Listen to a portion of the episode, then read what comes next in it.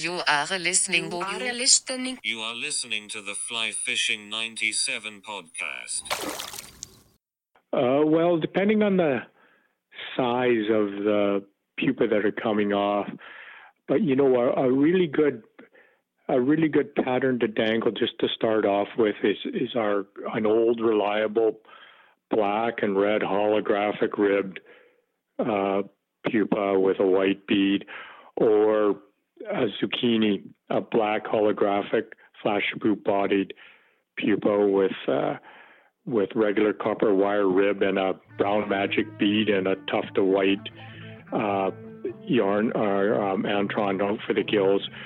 Those are both good search. I call them searching patterns. Uh, um, that for uh, actually for any uh, be it under an indicator or being uh, be it dangled under the boat 20 30 40 feet and uh, of course you know we always want to be able to land a, a fish that first fish that we do catch and then um, if it's big enough you know we can we can do a proper throat pump and uh, and get more dialed into what actually is coming off in, in, in terms of size and color. Welcome to the Fly Fishing 97 podcast, featuring interviews with passionate people within the fly fishing industry. We focus on guides, conservation, resort managers, gear, and talented fly tyers bringing usable information to fly fishers. The Fly Fishing 97 podcast is brought to you by The Fly Crate. TheFlyCrate.com is your source for all things fly fishing. The Fly Crate offers a monthly fly club. We select patterns every month for your home waters. With membership, you'll receive flies created to match the hatch in your area, along with the Fly Crate's guide magazine. The convenience of having flies delivered right to your door. Some sweet stickers. Discover new patterns and start stocking your fly boxes now. TheFlyCrate.com. Here's your host, Mark Hopley. Welcome to this edition of the Fly Fishing 97 podcast. Really happy you chose to join us this time around. We got something extra special for you. Somebody that I have wanted to get on the show since day one.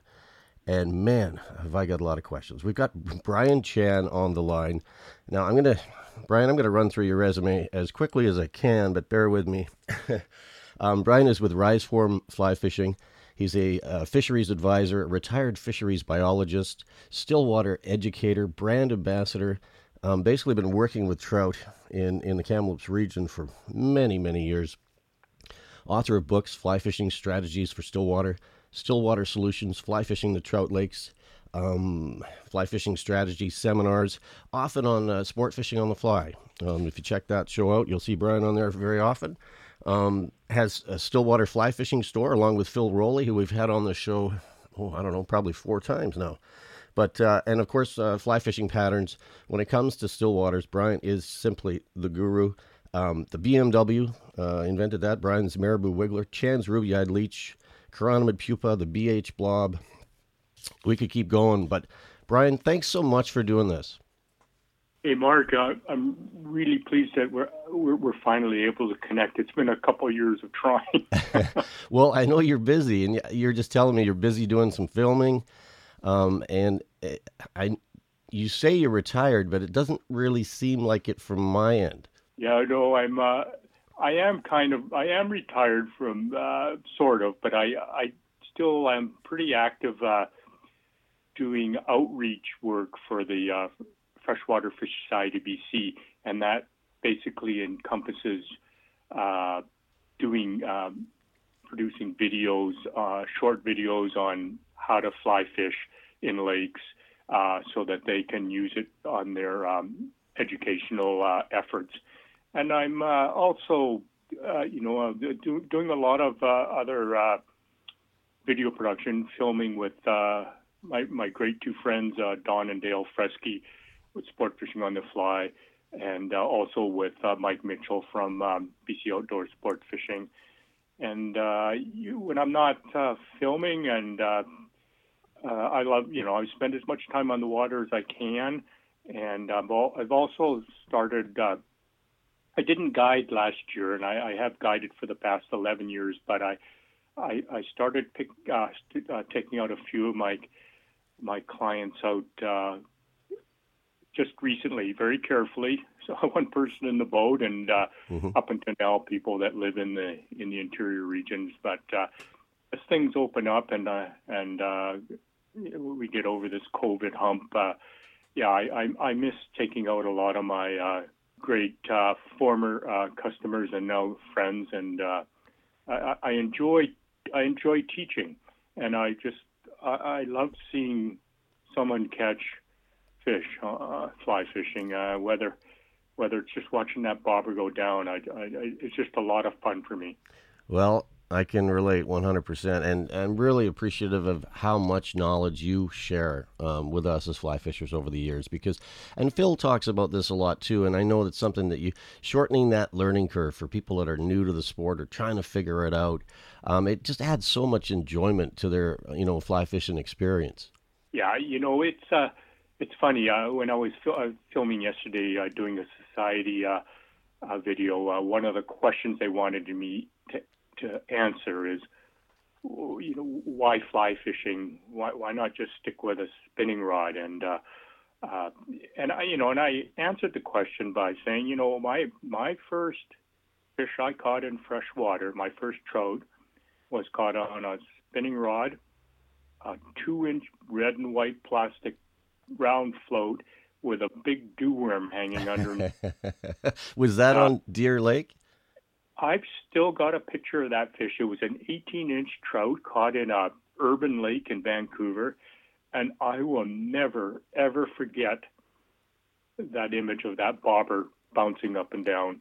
And honestly, that hooked me for life for, for fishing in lakes.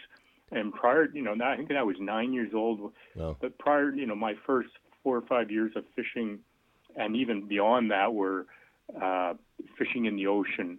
And um, with my dad, he was an avid salmon fisherman. But I always, after the hatching that first trout, I just really piqued my interest about fishing in lakes. Hmm. It's it's interesting to me, Brian, the way you verbalize that because I think for for a lot of us on still waters that fish with indicators, there's something that's very, you know, it takes us back to our youth as watching that little you know, like you said, red and white bobber go down. Whether now it's a probably a, a chartreuse chan indicator, I would imagine. yeah, no, it.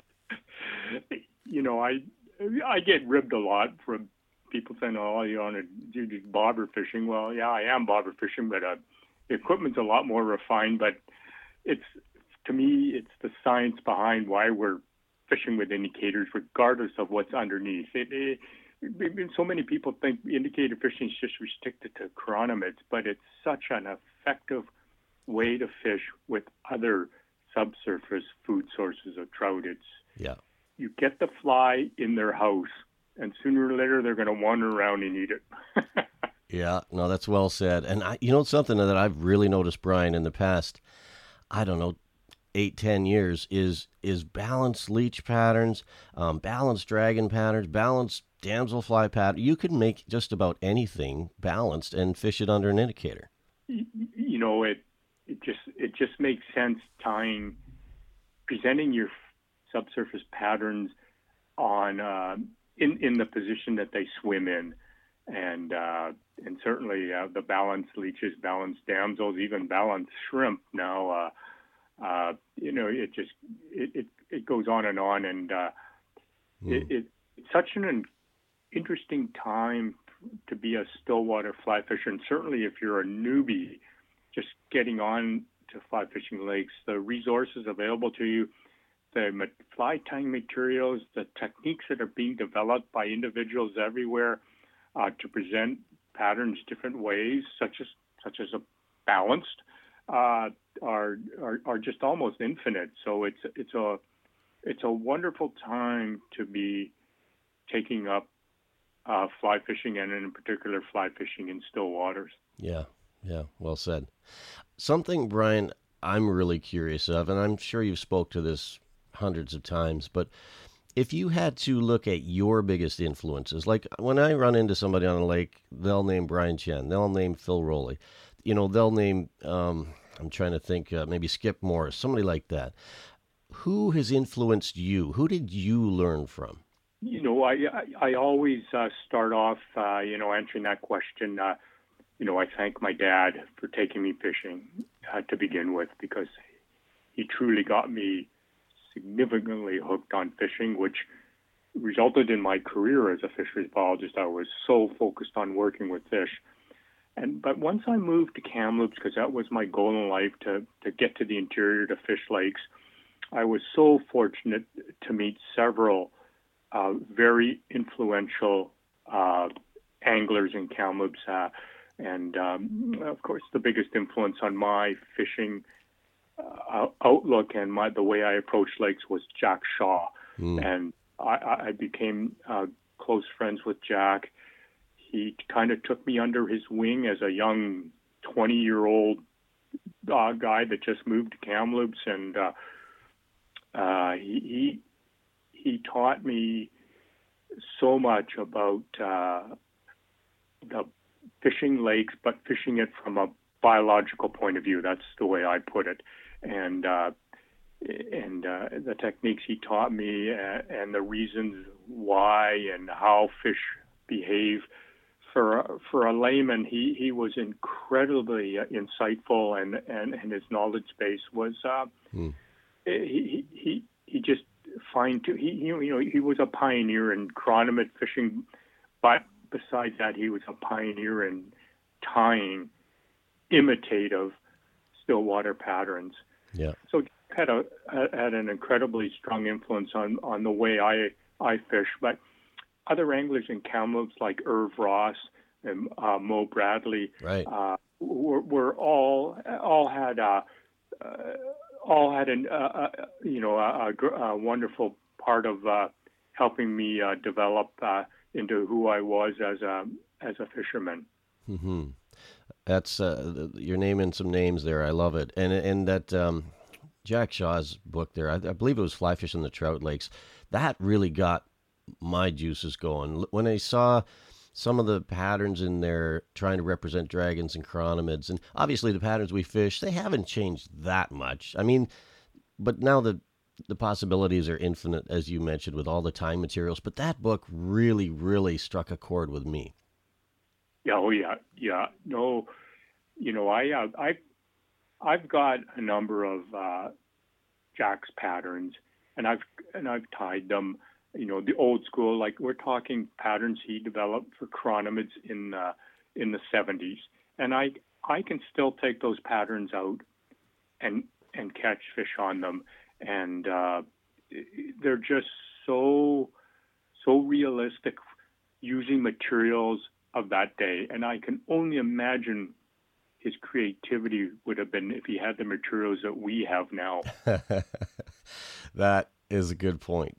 Yeah, very true. And, and, look at it this way, Brian. Like, think if you had a crystal ball in 1970, the patterns that you would have been tying, including blobs and boobies and chironomids that nobody even knew of.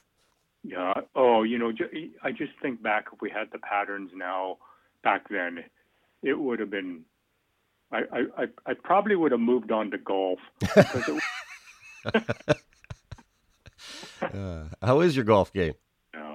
No, no, no. No, it's not happening. No, I no golfing for me. That's for sure.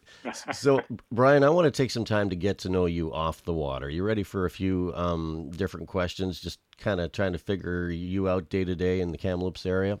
Yeah, that sounds good. What? Let's talk tunes. So, when you're in your, I think you're driving a Tacoma, if I remember, or if you're in your Toyota or whatever you're driving in your truck to the water, your favorite still water, what is playing in the stereo? Oh.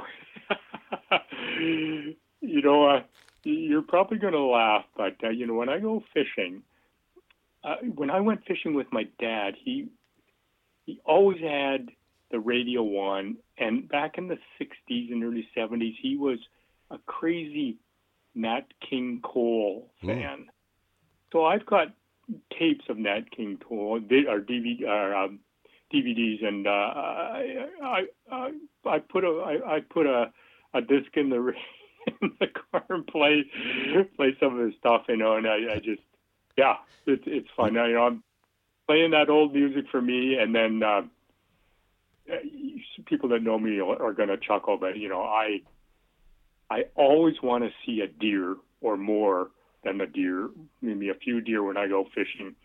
and it, it's my lucky. Uh, it's kind of like my good luck charm seeing a few deer. Yeah. And if I herds of deer, then I I know it's going to be a good day.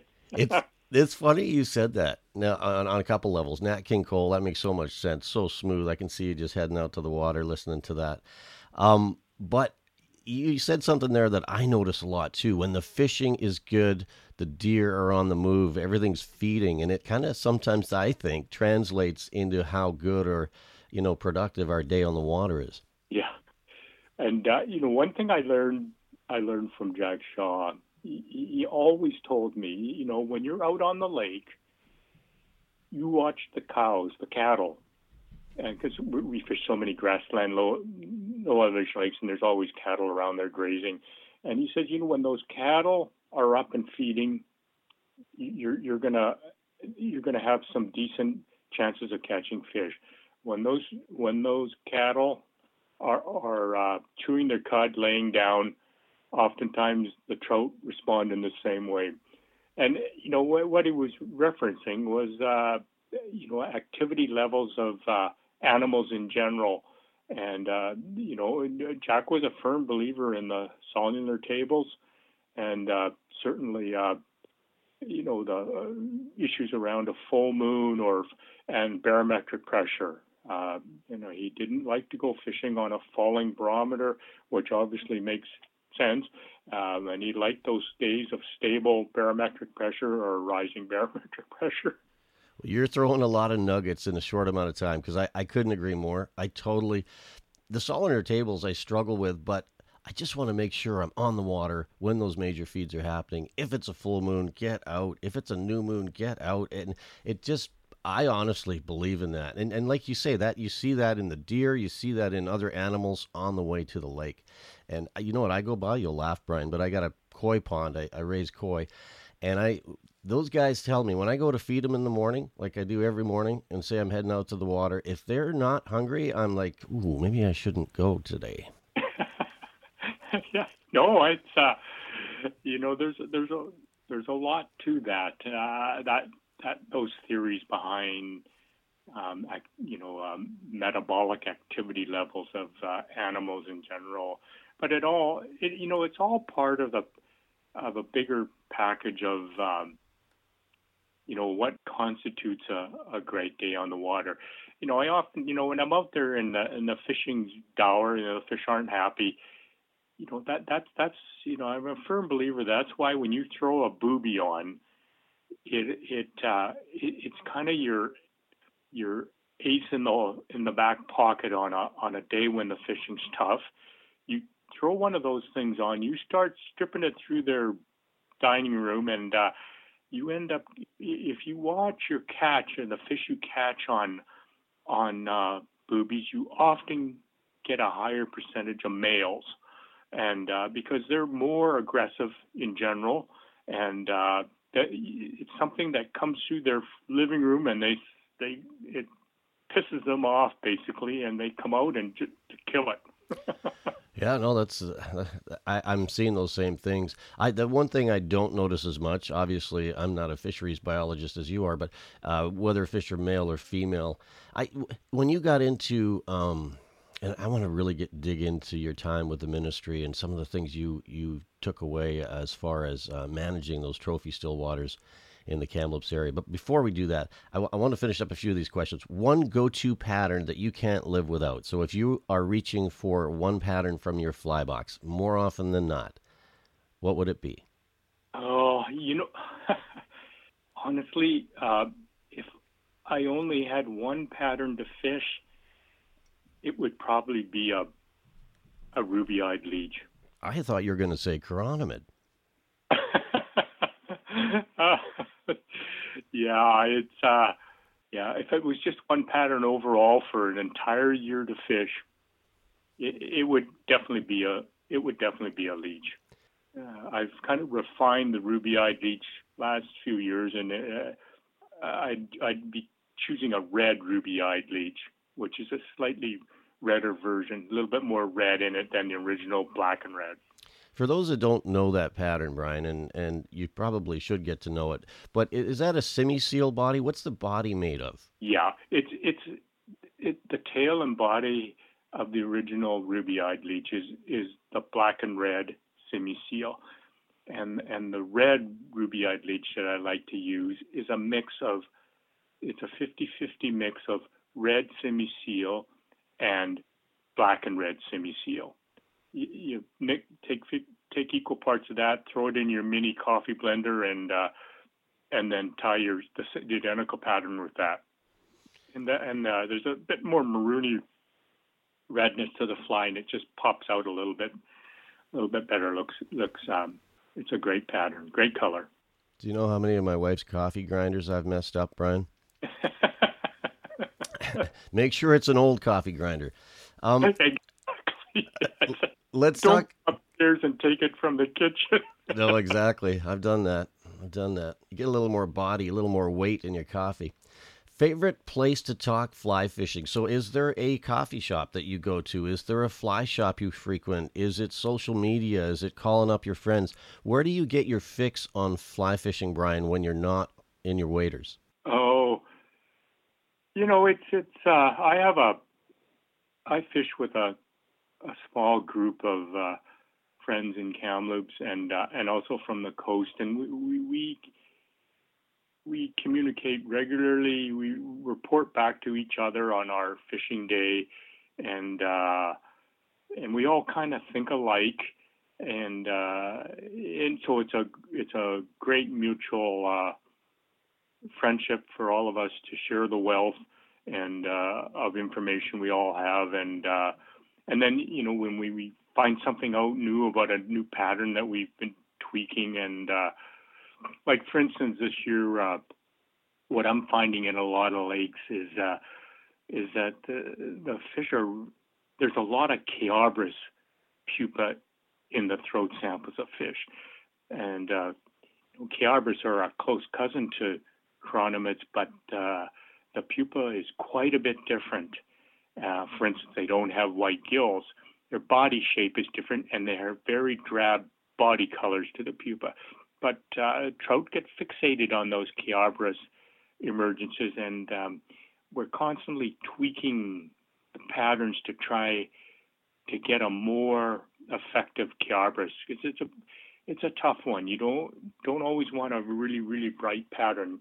They, they're very muted, and uh, yeah, so that's been our project this year. Have you find you find Brian they move really erratically, don't they? Not not quite like a chironomid. Yeah, they they um they they they're twitching. They're doing somersaults uh, through the water, so they're they're very very active. And I think a lot of anglers mistake them for they think they're mosquito uh, mosquito pupa, which obviously they're not.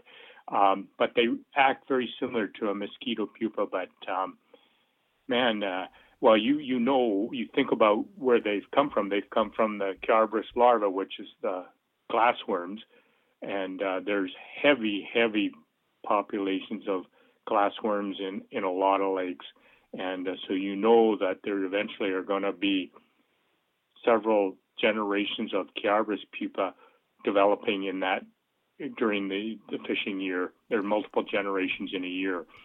So I, have uh, cursed those those glassworms many a time, but that's that's an interesting uh, observation because, uh, in your mind, Brian, fishing say just a black bead chironomid over putting white gills on it that can make a big difference if it's uh, Chaoborus coming off. Yeah, yeah, absolutely. It's uh, yeah, just little uh, simple tweaks to your existing patterns can often work. Hmm. have you had a lot of success um, on glassworm patterns? Because that's one I struggle with. You know, I, think like many other fly tyers, um, we often tie a pattern that looks good to me or or you, and we we fish it and have some pretty good success with it one day, and then I cannot catch a fish on it again. Yeah, I experienced that last week. It's weird. Or you get one on the first cast and you're like, oh, this is going to be money, and then nothing. I, I, I don't like catching a first catching a fish on my first cast today. It, it, I have never heard anyone say that. oh, it's, it's sometimes it brings bad luck. yeah, yeah. Let's talk sports. Um, Now, so your your team, um, I assume you're a sports guy. Are you a you know a Lions, Canucks, Seahawks? Who's your go-to in the world of sports, or is it Blazers? Oh, oh, you know, I love, uh, you know, I certainly follow the Blazers, and uh, you know, I've been an avid hockey, NHL hockey uh, fan uh, for years and years, and you know, when I was in my very younger days, I, I, I quite enjoyed playing hockey in organized leagues and that, and it was it was it's a great sport. But uh, going way way back, I you know I always was a Boston Bruins fan. Sorry, you're breaking up there. yeah, I, I I I was always a Boston Bruins fan growing up. Yeah, I was kidding about breaking up. I uh, you know, in the province of BC, that, that takes a lot to say that. And I, I know a lot of loyal Bruins fans, and uh, man, there's a lot of you out there. Yeah. um, good stuff, Brian. Um, this I'm going to ask you a bit of a philosophical question, but it's one I really like to ask my guests on the on the podcast. What is the biggest takeaway that you have taken from fly fishing? So, in other words, what does it bring to your world? You know, um, I I think the biggest thing I get from fly fishing for me is I, I look at a day on the water as a puzzle, and you've got a bunch of pieces to fit into that jigsaw puzzle, and uh, if you figure it out, you get all the pieces in, and and you, and you catch a bunch of fish, and I and that's so rewarding. But often your days, you don't quite get the last couple pieces of the puzzle in place before the fish uh, or the hatch ends or the fish quit feeding. And uh, that always brings me back to the water is, is uh, that quest to uh, try to get that puzzle finished every time I'm out there. And uh, you would think after 45 years of fishing lakes and thousands of days on the water, uh, you know, it would uh, it, it would it would get boring. But uh, you know, every day I go fishing, I I'm just excited to catch fish and. Uh, and then you know uh, again excited to take have someone in the boat and watch watch their eyes bug out on catching their first trout or catching the biggest fish they've ever caught or catching the most fish they've ever caught and they just shaking their heads and and they're quivering with excitement. yeah, I know exactly what you mean. That that never gets old. And I, I I don't know about you, but I'm always attracted to things that you never ever ever stop learning. I think fly fishing is a good example of one of those pastimes. You know, you never stop learning, as Phil says. You know, and uh, uh, yeah, no, it's it's it's a lifelong passion, and uh, you know, when you look at um, the state of uh, our anadromous fisheries in Western North America and particularly in BC, we're so fortunate to have such a diverse and abundant freshwater uh, lake uh, uh, resources in the province.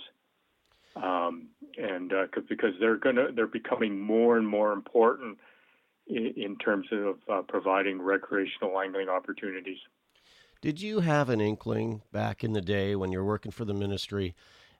Did you have an inkling of how big Stillwater could come, how it could kind of spread the pressure of fly fishing? Because, I mean, in the past, I mean, let's face it, it was all about rivers. It was all, but you really, in my mind, brought Stillwaters to the forefront. And I think it's still just the tip of the iceberg. I feel like it's still growing and probably the fastest growing area in our pastime.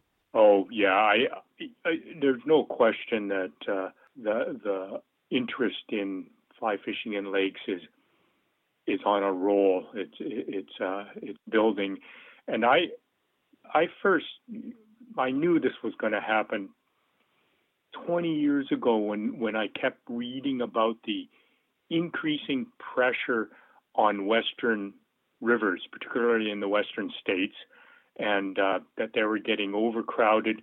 And, uh, you know, people were turning, longtime anglers were turning to lake fishing because they were, those still waters were not nearly as busy and uh, but along with that, uh, you know, because we get so much of our angling influence from from the states, uh, that uh, there wasn't a lot of knowledge about how to fish lakes. Uh, you know, so we got we got a lot of river anglers uh, starting to fish lakes and just you know trolling, you know, leeches and woolly buggers and attractor patterns.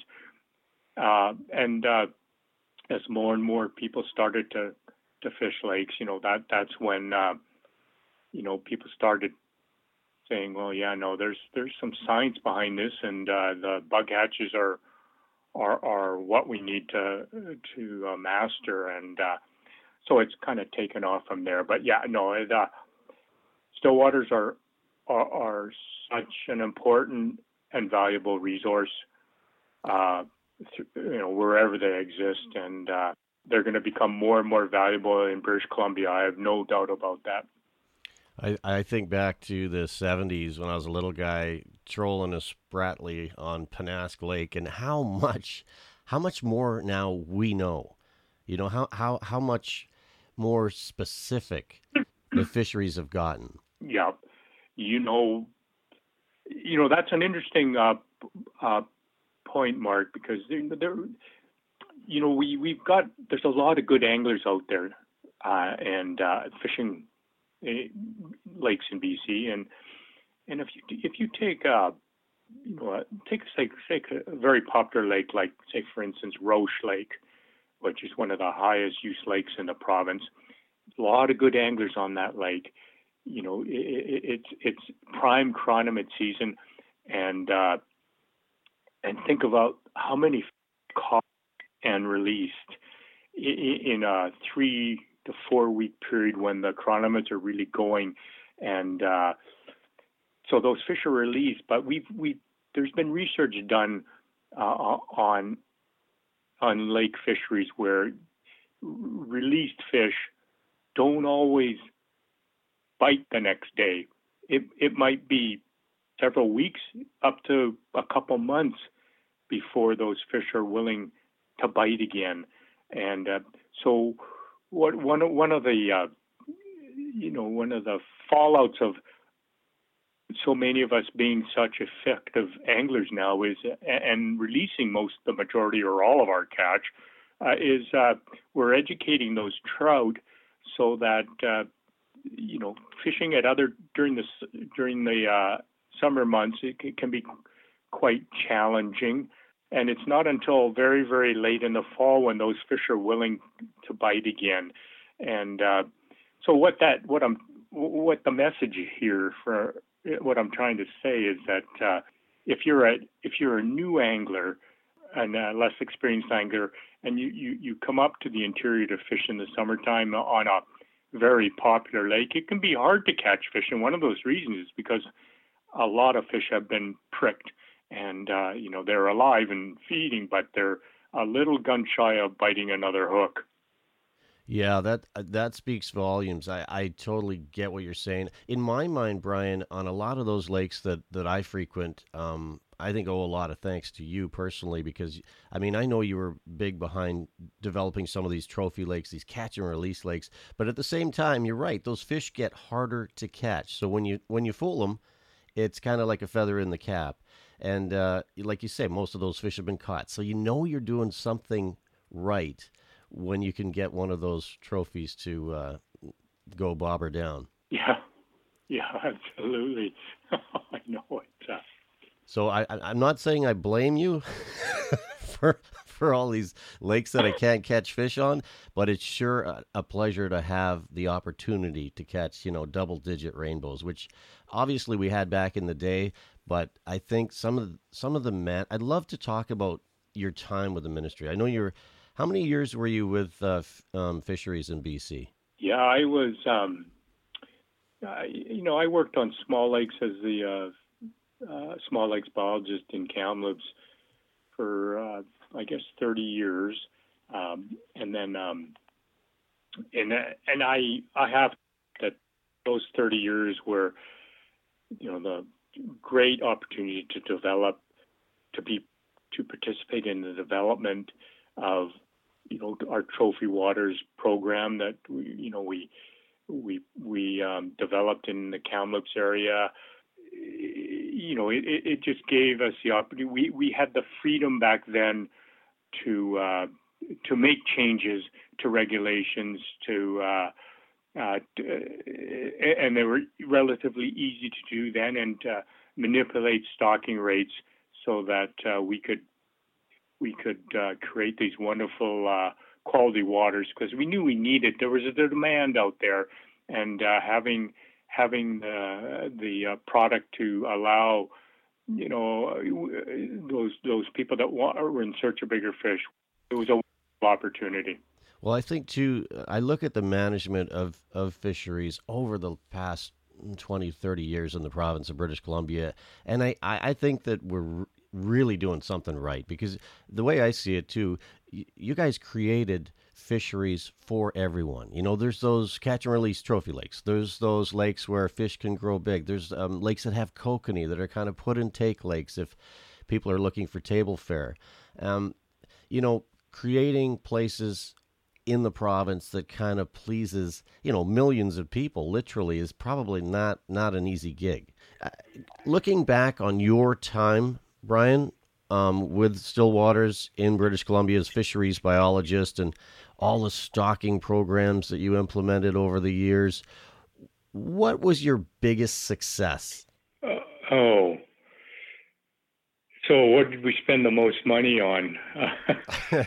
Um, you know, um, so prior to the the advent or the initiation of the Habitat Conservation Trust Foundation, um, we would get very limited budgets uh, to work with uh, fish or wildlife. And I think over the years, uh, we probably spent the most money on doing uh, lake rehabilitations where we would, uh, you know, basically remove all the fish out of the lake uh, because they were non-game fish species, and often they were um, illegally introduced uh, fish species, and uh, the the, uh, the product, the the the uh, rotenone that we used back then was very very expensive, but the rewards were um,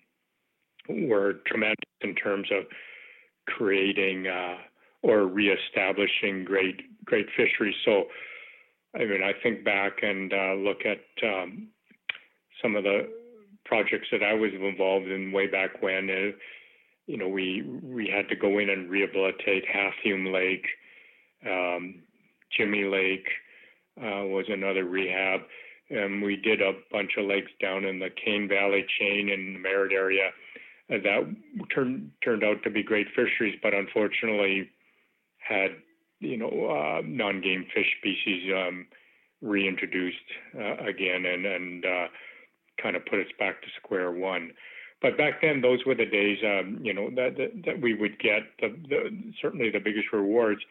And if you look actually at uh, some of the best fisheries in the province, they're actually results of laugh of uh, rehabilitations uh, many years ago. Lakes like uh, Roche, Stump, Sheridan, Dragon, White um, are all um, are all there because uh, uh, the the fisheries provincial fishery program many many years ago um,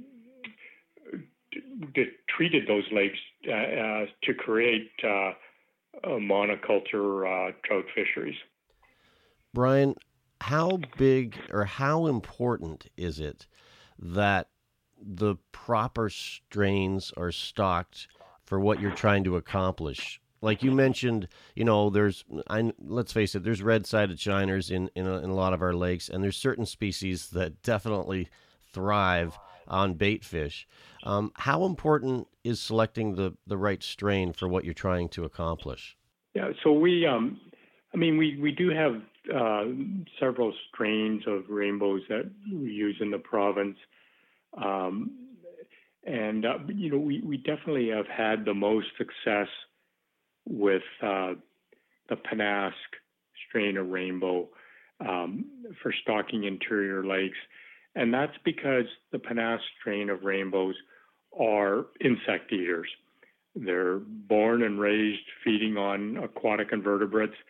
Uh, they, they, come from a monoculture lake. Pennask Lake is is just, just supports uh, trout, rainbow trout. Uh, so there's no other competing non-game fish species in there.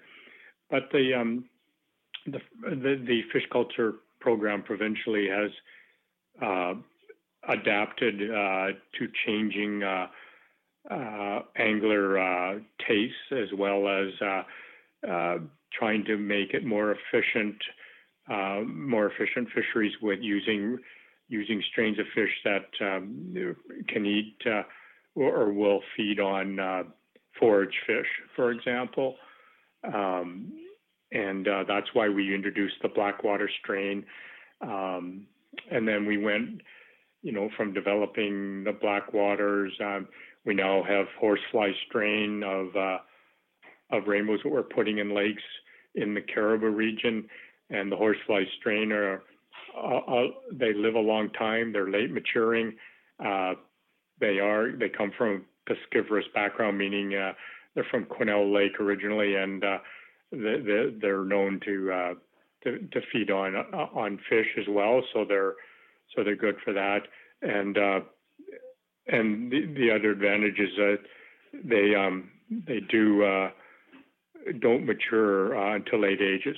But the the biggest ad, uh, advancement made in the provincial fish culture pro, fish culture program was definitely the um, the uh, triploiding or, or the um, non-reproductive uh, capabilities to to uh, make uh, fish sterile, non-reproductive. So we have our triploid uh, trout, uh, triploid brook trout, triploid rainbows, um, and triploid kokanee as well, and um, having the ability to stock productive waters with non-reproductive fish, um, so fish that don't sexually mature and that can live for seven, eight, nine years, uh, has has really allowed uh, current day fisheries biologists to uh, have the ability to fine tune the management of lakes.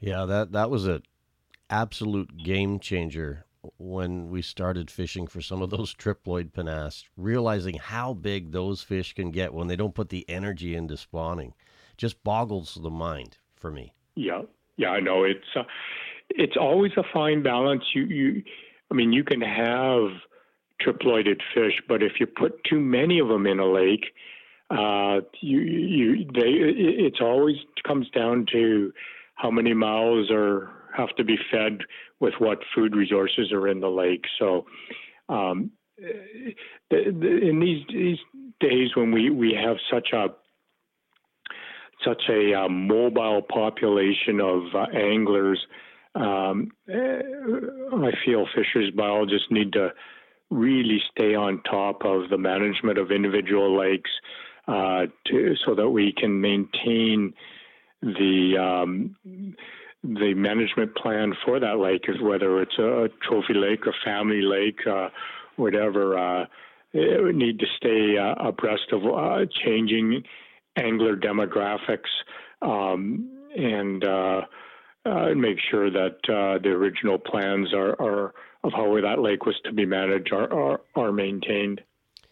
Brian, I'd love to give you a blank canvas. So this is your private lake. You're going to grow some big fish. Tell me what you look for in a body of water that can grow big fish and what kind of strains you'd put in it. You know, uh, it uh, the ideal lake uh, in my mind would, you know, like be 50 to 100 acres in size and 65% of that lake would be shoal, shallow water, water less than 20 feet. The other 35% would be a deep water basin that perhaps went down to 50 feet. Uh, and uh, it would uh, most likely have a, a, a, an inlet stream going out of it, a seasonal inlet, um, uh, to to uh, make sure we got a bit of water, fresh water in every year, and then the outlet would be potentially just seepage, not a not a continuous stream, and uh, you know it'd be a marl based lake, so lots lots of calcium in the water. You know the pH is is eight and a half, even higher. But uh, if it has lots of marl in the lake, then um, it, it's going to have a good shrimp population. Um, and then, as well as other invertebrates, there'd be lots of bulrush, long stem bulrush in the lake as well, lots of chara on the marl as well. And, uh, you know, I would. I would stock it fairly lightly with, uh, I'm a, I'm a great Pennask fan, and uh, I, I'd, I'd be putting, uh, you know, potentially a mix of, uh, of uh, all female triploid Pennask and maybe a few just all female Pennask in there. The, the one the one thing you have to consider about when we stock uh, triploided fish that they they do grow slower for the first at least two years than a diploid fish, um, and so uh, they, their the first two years are a little slower growth rates, and then they then they can catch up, and then when when the diploid fish is now turning their uh, energy towards the development of eggs and milt, the triploid fish are just putting on body fat. So they they ca- they catch up and um, and uh, can attain those tremendous double digit sizes that we that we see in, in the most productive lakes. But in the lake, I would, I would be creating. I'd be very careful on the numbers of, of fish I'm putting in. You, you you have to remember that triploid fish live longer, and um, you don't want to uh, overstock the lake and and graze down the food source too far because it takes a long time for those populations of invertebrates to come back after being grazed down too far by fish. You, you just described probably all my favorite lakes in the interior BC. When especially, sorry, I just hit my mic. Especially when you talk about shoals, like sixty-five percent shoals, fifty foot, you know, holes where those fish can overwinter. And you mentioned an inlet stream for a little bit of water movement. How uh, would you put an aerator on this lake? Well, hopefully, because we've got enough depth that uh, we wouldn't need uh, an aerator. Um, you know, aeration is a wonderful tool for fisheries managers, but uh, it, it's not always a guarantee um, that the fish are going to make it through. One thing anglers, uh, many anglers don't understand is that uh, these lakes in the interior of the province, they're they're they're called eutrophic lakes. They're classified as as being eutrophic. That means ecologically, these lakes are gradually filling in every year, minutely. So over time, over you know two three hundred years, uh, the many lakes uh, will turn in from lakes that support fish to to lakes that are too shallow to support fish, and then they'll eventually become a shallow pond, and then it'll fill in more to become a swamp, and then eventually it'll disappear. So that's the ecological timeline, but takes many, many, many years to uh, occur. But uh, so many of our lakes that we aerate are on the border. They're ecologically very old, and they're on the border of, of, of being lakes that support uh, fish, which have a high oxygen demand, to lakes that just don't support fishing longer because they're just uh, they don't they're not they're too there's so much nutrients in the water that they just can't uh, develop enough oxygen to, to carry fish over. So that's when you when you think about Mark, when you think about the lakes that you've caught your biggest trout in, they're probably extremely productive lakes, shallow lakes, got wonderful uh, bug life in them, and probably have pretty good algal blooms in them during the midsummer months. You know, those lakes are, you know, they're on they're on the border of of, of not being able to support fish, and that that, that just telling you that uh, they're super productive, but um, there's a cost to being, you know, a, an ecological natural cost to being that productive. Yes, I, I know exactly what you mean. I, I look back over all the years that I've been fishing, and I'm in the southern interior, so I'm fishing the border for the most part. But I think of lakes where we used to catch 10 pound chrome Pennask triploids that don't winter anymore. Granted, some of these lakes had aerators in the past, and now that the stocking program has changed to kind of it's more of a put and take fishery. It still has the potential for big fish, but it's all about hitting that cycle. And I know you know it. Like when you these lakes tend to cycle, do they not? And and if you look back over history and you go, wait a minute, twelve years ago we were catching huge fish in this body of water. Maybe we should revisit it. Yeah, yeah. You know, um, yeah, the lakes definitely build and then, then they peak in terms of their uh, their ability to to to um, grow big fish, but um, you you you've you have to be able to spend the time to watch commit the time to watch those fisheries to make sure you can maintain them. And uh, you know being a fisheries biologist today for the province is uh, it's an extremely challenging position because it's there it's just not uh, we're not in an era right now where you can 100% focus your, your time on you know managing those lakes the way you should be.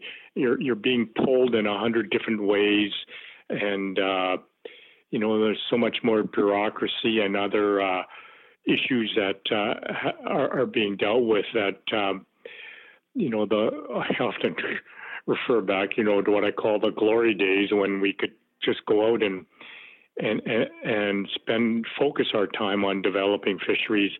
It's it's unfortunately we're we're just not not at that time right now where um, where we have the resources or the staff uh, um, or the uh, the, the uh, ability to be able to do that uh, as well as we did in years past.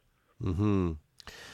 We're chatting today with Brian Chan. Now, uh, Brian is obviously, he's got Rise Forum Fly Fishing, fisheries advisor, retired fisheries biologist in the uh, Kamloops region of British Columbia, Canada, managed the, uh, the waters in that region for many, many years, and, and uh, always happy to share his knowledge. Um, uh, various books include fly fishing strategies for stillwater, stillwater solutions.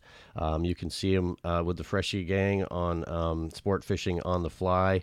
Um, Brian, I want to take it back to the water. Um, fill in the blank for me. When I'm not fly fishing, I'm usually doing what? when I'm not fly fishing, well, you know, I um, I, I in the past six years or so, I I've gotten back into hunting again, and uh, and I um, and in particular uh, bow hunting, and uh, I've just been consumed with archery uh, when I'm not on the water and uh, hunting uh, deer with my compound bow, and it's I I, I find archery hunting so similar to fly fishing, and uh, it's except the uh, learning curve is extremely steep, uh, which has become a, another obsession for me. And I, uh, I, you know, now I'm really torn in the fall months because I know there's some wonderful fishing opportunities, but it's also a great time to be sneaking around out in the bush, uh, chasing down uh, trying to get up close and personal with a a, a nice mule deer or white-tailed deer. So uh, that, that, that's my latest uh, obsession, and uh, uh I have to be honest with you, I'm thoroughly addicted to it already. Are we talking ground blind, tree stand? How, how how's your preference as far as um, you know chasing uh, mule deers and mule deer and uh, whitetails? You know, uh, for mule deer, it's it's it's it's spot and stalk, uh, and and and getting trying to get in range uh, with them. But uh, you know, I head down to the uh, Okanagan region and uh, during the late season uh, archery hunt in December and and hunt out of ground blinds in the in the snow and uh, I, I, I, I just am fascinated with uh, with being able to get that close and to be able to put everything together to get a shot. But I have to admit, I have made so many rookie mistakes that I, I have to I have to just laugh and smile about it because I've had my chances, but uh, have just I, I honestly get buck fever so bad when I'm that close to the deer that it, it it's amazing. It's it's just so thrilling for me to to be that close to them. But uh, obviously, I, I, you know I, I I, I, you know, I made mistakes and didn't get a shot, but I've been fortunate to get a few deer now with the bow, and uh, I, I so love uh, eating uh, venison, and uh, it's it's been a real treat to be able to uh, to, to, to harvest uh, a deer like that, and uh, to do something that uh, you know it's another quiet sport for me. It's uh, a lot of a lot of time by yourself and. Uh, uh, it, it's just another challenge. And, and again, it's, it's, it's just reminds me so much of fly fishing. Yeah, that makes sense on on a lot of levels.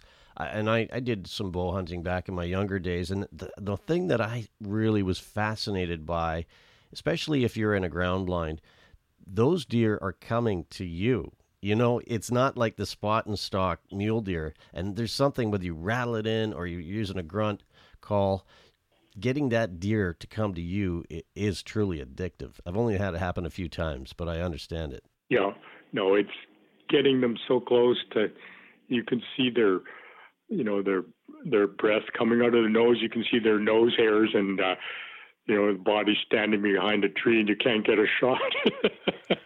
you want you want to know something funny, Brian? One time, my wife and I were walking in a pretty well known area in my neck of the woods uh, that has some big whitetails.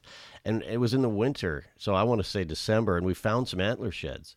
And we're just walking along, and all of a sudden I see this huge whitetail buck, like on the knoll. And I said to Sue, I go, watch this. I didn't know what I was doing. I just start rattling. Well, the this thing, this whitetail turns around, runs at us full speed, slams on the brakes probably 40 feet, 50 feet away, and just starts slamming the ground with his front paw. And I'm just like, oh boy, oh no. it was crazy. Oh, that's awesome. That, that, that would have my hair standing on the back of my neck. well, I, I uh, kind of started waving my arms, and thank God the the old white flag went up and, and he ran off. But I'll never forget that. I, I wasn't hunting. It just it just everything kind of lined together. We found the sheds, and it was really cool. And I can see why you spend so much time bow hunting because it is very similar to chasing those double digit fish in trophy waters. Yeah, it, you know exactly. Yeah, it's, it's so so fortunate to have the opportunity to to live in an area where we can do both. How much fly tying are you doing these days? I um, you know, to be honest with you, when I when I'm when I spend a day in the water, I'm always at the bench that night, uh, either replacing uh, flies that I lost or tweaking patterns. You know, I'll always uh, sit down uh, and crank out, you know, half a dozen, dozen flies because I know I'm going to use them again. And, uh, you know, I've made mental notes during the day that I, I need to change this or change that. And, uh, yeah, no, it's, uh, you know, this time of year I don't have a lot of time to do it, but, uh, it, I, I, find it an, an important thing to do while ideas are fresh in my mind to to, to work on some new products or, or new patterns or tweaking patterns, and uh, it just kind of completes the day. I think that's a great tip because I know I always want to do that. I'm usually so tired. And then it's like you hit the pillow and you're like, oh, what if I did this? What if I did that? And in the morning, it's all gone. I know. I know. well, I gotta, I gotta tell you that, uh, you know, I'm so tired most days getting out the water, uh, and uh, but when my head hits the pillow, my last thoughts are watching that indicator go down. it is so so addictive. Can I can you tell me a little bit about your tying setup, Brian? I'm really curious. Like what kind of vise do you tie on?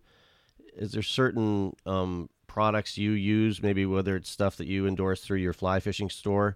Oh, yeah, I, I do. I certainly um, you know, we, you know, Phil and I have our Phil Rowley and I have our online uh, Stillwater store that we we sell our um, flies that we've developed and, and other patterns as well.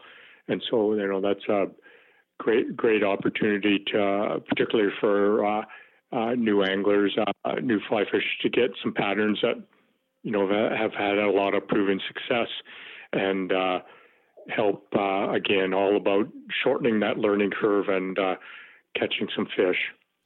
Can you just paint me a picture of your dream day? So your perfect day. This is a blank canvas. You get up in the morning, whether that coffee's going, the type of lake you're headed to, the type of fishing you're going to be doing. Can you paint us a little picture? You know, uh, my perfect day would be, uh, you know, just to start off with, it would be a day when I I'm going to get some good bomber chironomid fishing.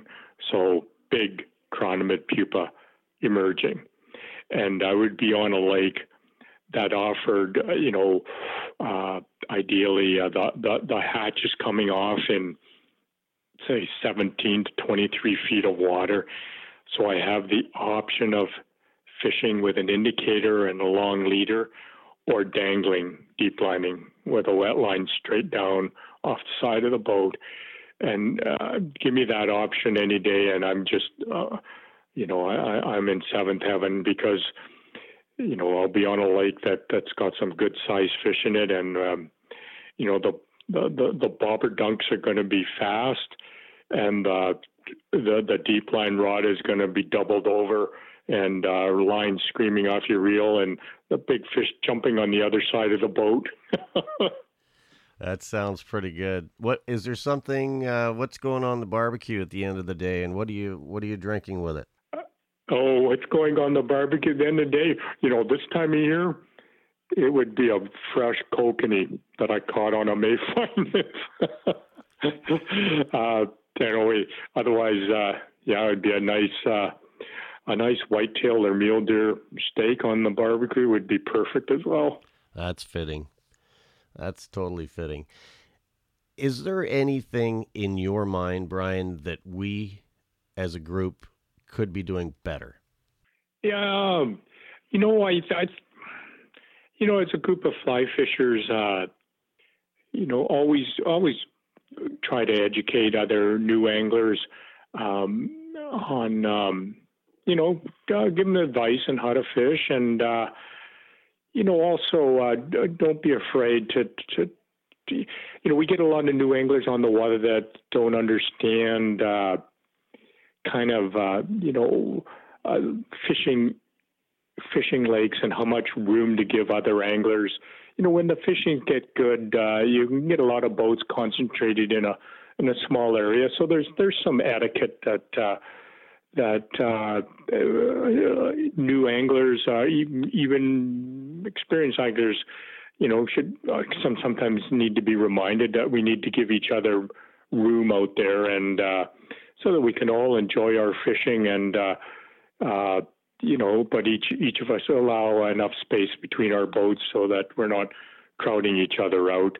Uh, there, there, you know, there there are more and more of us out on the lakes, and uh, and we need to be mindful of, uh, I think, of that. And so, you know, being polite and uh, and educating others is, is a great thing to do there. Yeah, that's well put. I think the etiquette, yeah, we can all get better at that for sure. If you're deep dangling, as you say, in 20 feet of water, what chironomid patterns on the end of your line? Uh, well, depending on the size of the pupa that are coming off, but you know, a, a really good a really good pattern to dangle just to start off with is is our an old reliable black and red holographic ribbed uh, pupa with a white bead, or a zucchini, a black holographic flash bodied pupa with uh, with regular copper wire rib and a brown magic bead and a tuft of white uh, yarn or um, Antron for the gills. Those are both good search. I call them searching patterns. Uh, um, that for uh, actually for any uh, be it under an indicator or being uh, be it dangled under the boat 20 30 40 feet and uh, of course you know we always want to be able to land a, a, fish that first fish that we do catch and then um, if it's big enough you know we can we can do a proper throat pump and uh, and get more dialed into what actually is coming off in, in, in terms of size and color. Well, that's the biggest thing in my mind that you have brought uh, is that throat sampling because it kind of gets this scientific brain going. What are these fish feeding on? How can I duplicate that? And and I really think that really drives the obsession to get better on those still. Oh yeah, exactly, Mark. How many large fish have you caught on a black-bodied, red-ribbed, white ice cream cone kind of cranny? Oh, I would say a fair number. Brian, thanks so much for doing this. I, I appreciate you taking the time. I, I so so appreciate all the knowledge and uh, advice and just uh, your willingness to share with the fly fishing community over the years and what you've done for still waters and stocking and fish programs in the province of British Columbia. We're uh, we're grateful and and thanks for taking the time today. Oh, you're more than welcome, Mark. It's, it's great to chat with you, and uh, let's do it again at Is, some point. Where where's the best place to follow you to find what you're up to? Is it your fly fishing store? Is it Instagram? Is it Facebook? Where's the best place to to see what Brian Chan's doing these days? Oh, so just for following me on, the, you know, actually, Mark, uh, you know, I'm on Instagram, and uh, it's at Brian Chan Fly Fishing. And, uh, you know, I make fairly regular posts. I kind of like showing bugs and, uh, you know, what, what worked that day and, and provide tips on um, how to up your game on the water. So, yeah, my Instagram post is fairly active and, uh, um, um, and that would be a good one to follow. The Fly Fishing 97 podcast is brought to you by theflycrate.com. Thank you for listening to the Fly Fishing 97 podcast. Your feedback matters. Let us know if there's a person or topic you'd like discussed. Email us at mark at flyfishing97.com. Until next time, tight lines, and we'll see you on the water.